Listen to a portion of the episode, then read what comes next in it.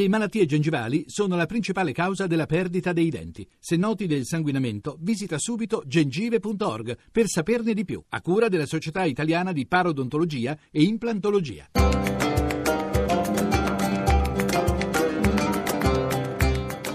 Dialogo con l'Islam.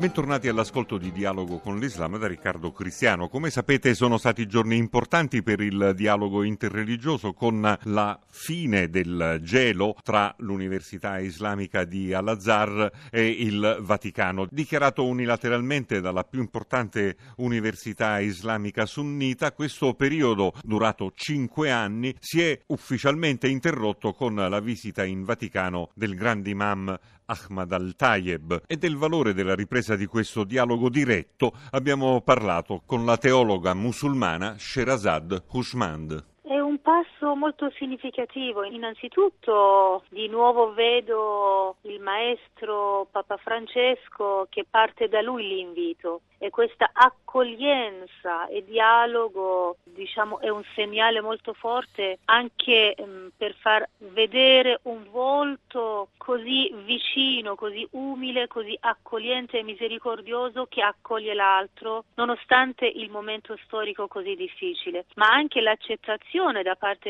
dell'imam Tayyib di eh, uscire dall'Egitto e andare verso. Allora questo incontro, anche se non abbiamo tanti dettagli sulle parole che si sono scambiate tra di loro, in sé aiuta. Aiuta un'Europa che purtroppo vive una forma di psicosi verso l'altro sconosciuto musulmano, aiuta a uscire da questa paura inutile se vede il vertice della Chiesa cattolica abbracciare il vertice del mondo sunnita, prende questo insegnamento che l'altro, quando ti diventa un vicino che li puoi guardare negli occhi, già ti aiuterà a battere i pregiudizi e i muri e poi il dialogo è sempre il miglior mezzo per ogni vita civile, sociale, religiosa e umana. L'Europa invece di spendere milioni di euro per combattere combattere le conseguenze di una ignoranza e di una povertà o di una malinterpretazione di un testo, potrebbe, seguendo Papa Francesco,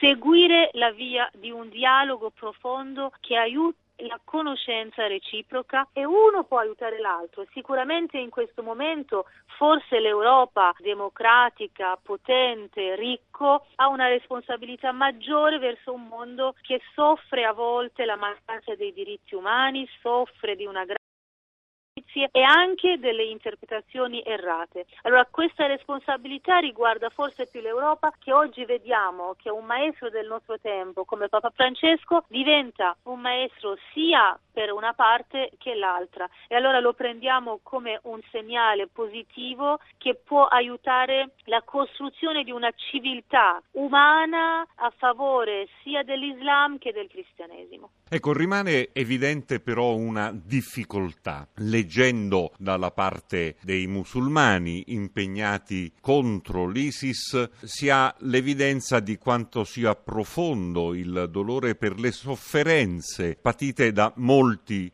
musulmani in quelle terre. Leggendo dall'altra parte si annetta la percezione di quanto sia profonda la sofferenza per quello che patiscono i cristiani in quelle terre Sheikh eh, Attayeb viene da parte di un'istituzione universitario religioso che ha mille anni di storia. Sappiamo che a Cairo hanno convissuto insieme cristiani, musulmani, ebrei per diversi secoli. Allora se oggi c'è una sofferenza in quelle terre è ovvio che il malessere generale causa un atteggiamento non umano e a volte anche violento e aggressivo. La questione non è se soffrono di più i musulmani o soffrono di più i cristiani. Il problema è che lì c'è una grande sofferenza che colpisce l'essere umano e infatti mi sembra che anche questo incontro abbia questo messaggio in sé, che non dobbiamo accendere i fari solo sulle persone che condividono con noi magari un testo particolare e meno sugli altri che condividono un altro testo.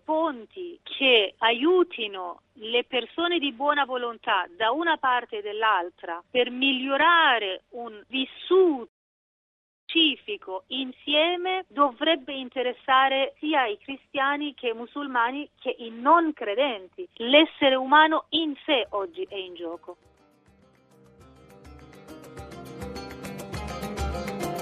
Grazie per essere stati con noi sin qui. Chi vuole ci può trovare anche su internet all'indirizzo dialogoconlislam.rai.it. Appuntamento a domenica prossima.